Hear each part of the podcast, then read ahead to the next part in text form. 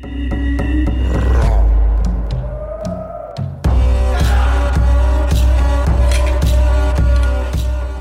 Americans. Hello, South Dakotans.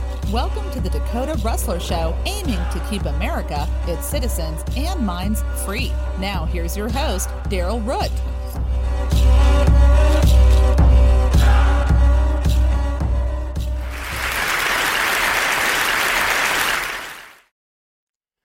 Hello, welcome to the Dakota Rustler Show, episode number 95. Can you believe it?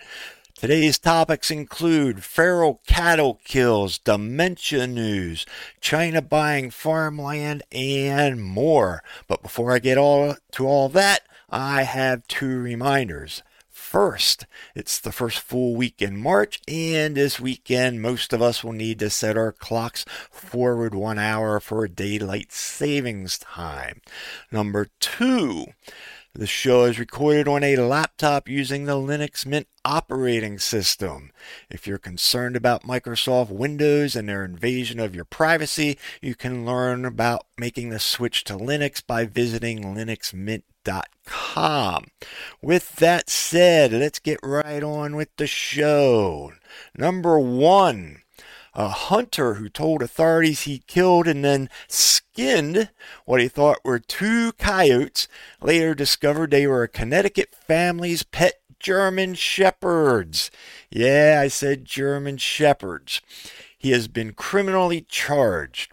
For the record, the dogs had escaped from a nearby family's yard, and both dogs were 10 years old, so they were fully grown. Keep that in mind. To top it off, he used a crossbow, so he had to have been reasonably close to the targets. Even more idiotic is how does somebody skin a German Shepherd by accident? They don't even resent, re, you know, they don't even remotely resemble a coyote. For those of you watching the video, let me put up a side by side picture. The ears are a little bit different, the snout is different, their coats are different, and a 10 year old German Shepherd is a lot bigger than a coyote. In this case, calling this man a hunter, the term should be used loosely. During a hearing in the Danbury Superior Court that drew dozens of people, including the dog's owners and animal rights ad- advocates, the perpetrator from Carmel, New York, said he was ashamed of what he did. Ashamed? You skinned the damn dogs. How stupid are you?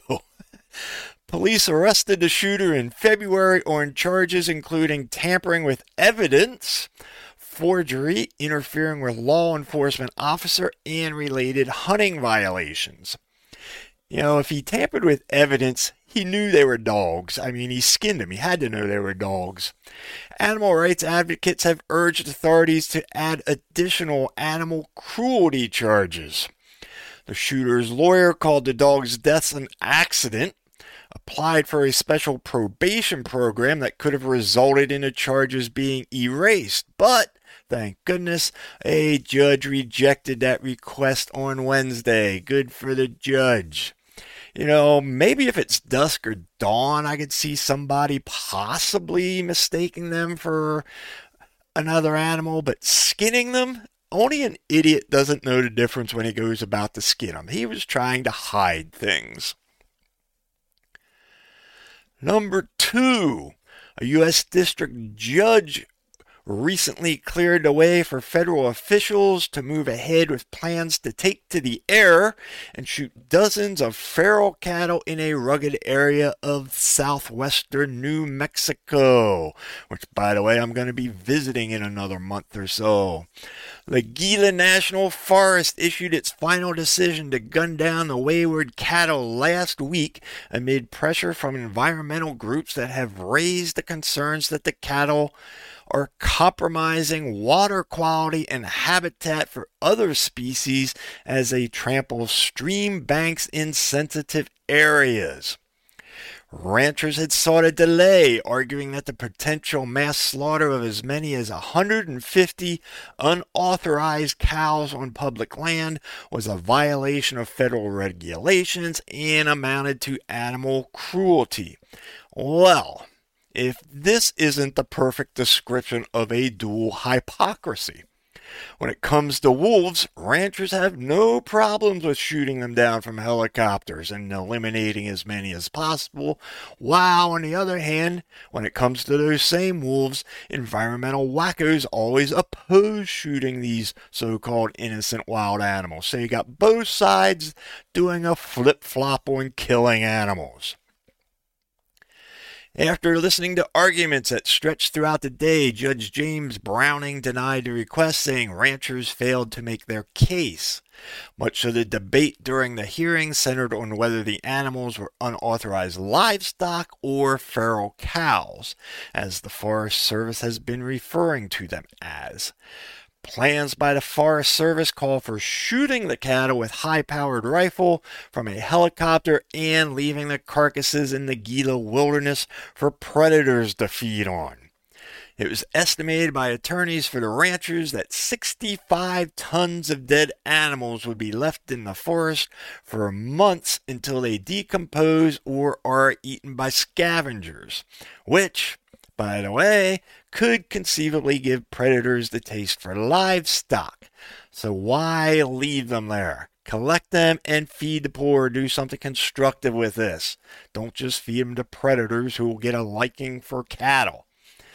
In this case, I have to side with the ranchers. Why?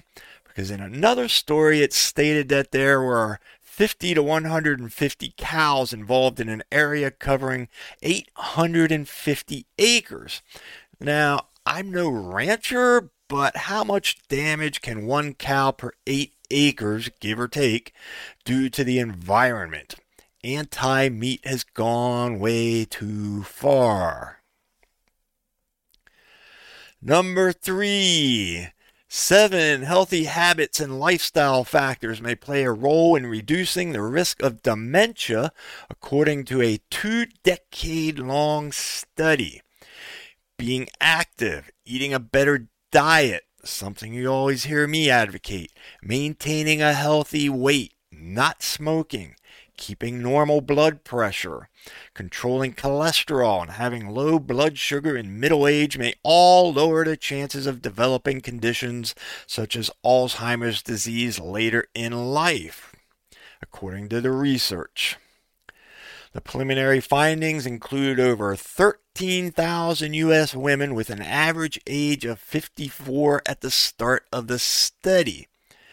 The number of people living with the condition worldwide is forecast to nearly triple by 2050, and experts have said it presents a rapidly growing threat to future health and social care systems.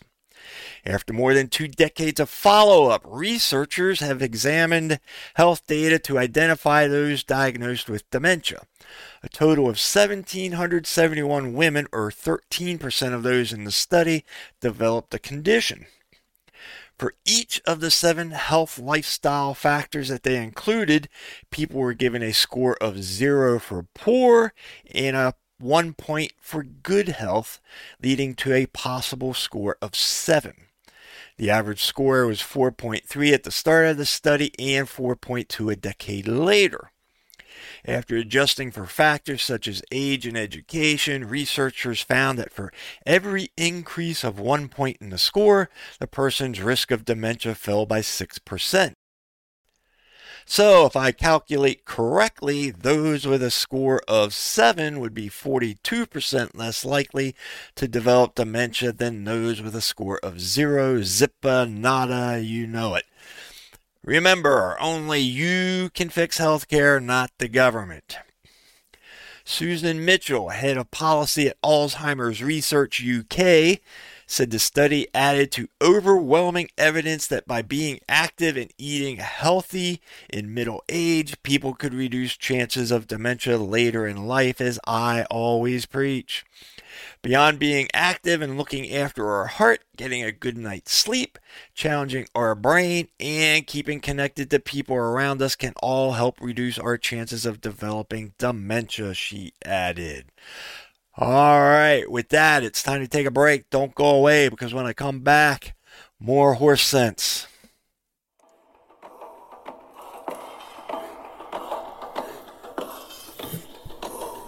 For all things Dakota Rustler related, please visit dakotarustler.org. The website contains links to media sites, a merchandise store, and a button to donate to the show. Your support helps to pay for expenses of production, as well as research time. Feedback is appreciated, and comments or topic ideas can be sent to the email address listed on the website. Sponsorships are also available if you have a business to promote. Now, back to the show.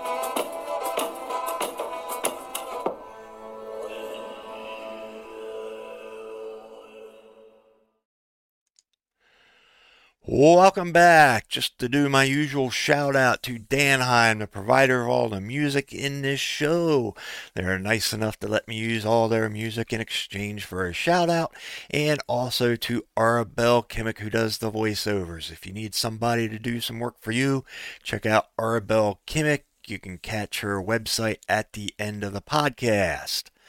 All right, let's get back into the stories. This is the main one coming up China buying our farmland. Foreign owned ag land. I'm going to start it off with a quote. The CCP's agenda to dramatically increase its ownership of American agricultural land is an immediate concern and one we will deal with directly on the Select Committee on China. We cannot allow our adversary to have control over our food supply and supply chain. This is a national security threat that cannot be ignored, and I am grateful for Representative Newhouse's leadership on this issue. Unquote. This is a quote from my own U.S. House rep here in South Dakota, Dusty Johnson. Many other comments like those are being made by representatives such as the aforementioned Dan Newhouse from the state of Washington, as well as others. So, before we fall for this BS line of control and national security threat and China hate speech, just how much agricultural land does China own? Probably not as much as one would think, and Dusty Johnson should know better, being from a big ag state. It turns out that foreign ownership of ag land by all foreign owners totals about 40 million acres. This is out of an estimated 90 million arable acres, or less than 5% that is owned by foreign entities. But before I get into China's share at 5%, let's look at some other countries' numbers. Canada owns a little less than 13 million acres, or about 31% of the 40 million. The Netherlands owns about 12%. Italy owns about 7%. The UK owns 6%, and Germany owns 6% of that 5%. So if you're doing your math in your head as I speak, that totals about 55% of foreign owned land, leaving 45% of that to be held by others. How much of that does China own? Of the remaining 18 million acres, China owns a mere 384,000 acres, or, wait for it, four one hundredths of 1% of all U.S. total ag land. So, yeah, 125th basically of 1%, hardly anything. So, five of America's strongest, most dependable allies Canada, Italy, the United Kingdom, Germany, and the Netherlands own 57 times more than China. So, why are Dusty Johnson and Representative Newhouse and his cohorts in ag trying to scare us? For the record, while Texas is no surprise in acreage owned by foreign entities because they're such a big state, Maine ranks second and Colorado ranks third. Why? Because foreign owners seem twice as interested in the natural resources on the land, principally timber and pasture, than any potential crop like corn or soybeans. Hence, our food supply being controlled by China is a bunch of feral cow crap, if you go back to that last story on feral cows. Need more proof? 47% of reported foreign interest holdings are for timber or forest, with cropland accounting for just 29%. Pasture and other ag uses total 22%. Even if they did hold a large percentage of farmland, who cares? They can't pick it up and ship it away in a bunch of containers. We just take it from them like we did the Indians 250 years ago. If a war, military, or economical broke out between us, we'd just steal the land back from them. Now, I love to hate China as anybody else, as much as anybody else does. You've heard me state numerous times on this show China is not our friend. But facts rarely are espoused, especially when there are political points to be gained. I will not insult or accuse a country of something that isn't true, or at least not logically in my mind. As much as I don't want to defend China in today's world, in this case I must. And that brings me to number five. Nolan Eby didn't go to college and he likes it that way. Eby is an apprentice at the Carpenters Training Institute outside of Omaha, Nebraska, and is one of a growing number of Americans who have decided to skip college in favor of high paying apprenticeship opportunities. I present this story because I am a longtime advocate and proponent of foregoing college and instead learning a skilled trade through apprenticeships. If we did more of this, perhaps President Alzheimer's desire to give away college debt forgiveness wouldn't potentially cost the taxpayers $400 billion, which is over $1,000 per citizen. I didn't want to go to a four year college and take out a loan, Eby said. Instead of college, Eby chose an apprenticeship program sponsored by his local carpenters union. Instead of going into debt to get a degree, Eby is only learning things applicable to his career goal of becoming a construction manager, which is what colleges should do. There is no reason to minor in something unrelated to what one is attending college for. The biggest bonus, according to Eby, he gets health care and a paycheck while he learns. Learning is mostly done while out on the job site. Exactly what I have been saying for an eternity. It's how I learn my profession on the job. Quote, I make $25 an hour right now, unquote, Eby said.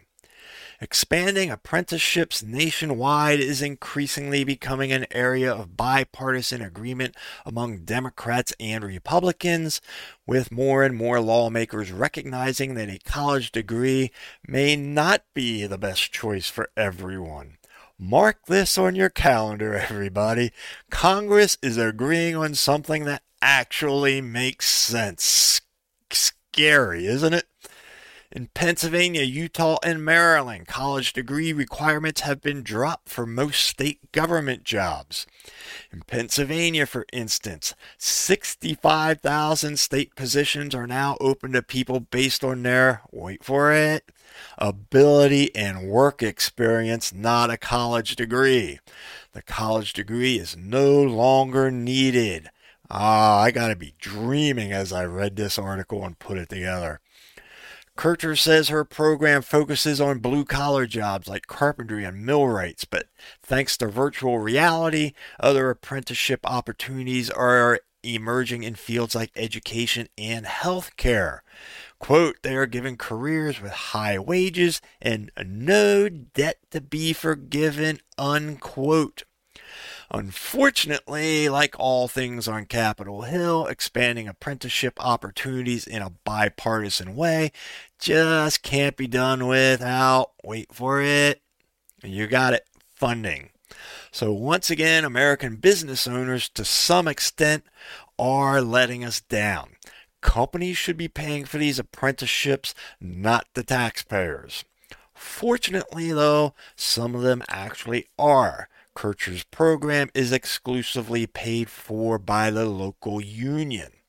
So, once again, I have to give credit where credit is due. I have never been a fan of unions, perhaps because the only one I was in back in my 20s was completely worthless. But in this case, the union is stepping in and providing something they should be. If they concentrated more on funding things like apprenticeships instead of protecting worthless workers at the expense of the good workers, perhaps they could even convince me they are worthwhile. And with that, it's time to ride off into the sunset. You know the mantra question authority and always be free. You for listening to the Dakota Rustler Show, a production of DL Root, Buzzsprout.com, and their affiliates. Any unauthorized use of this show is prohibited. Until next time, have a great day and don't forget to subscribe.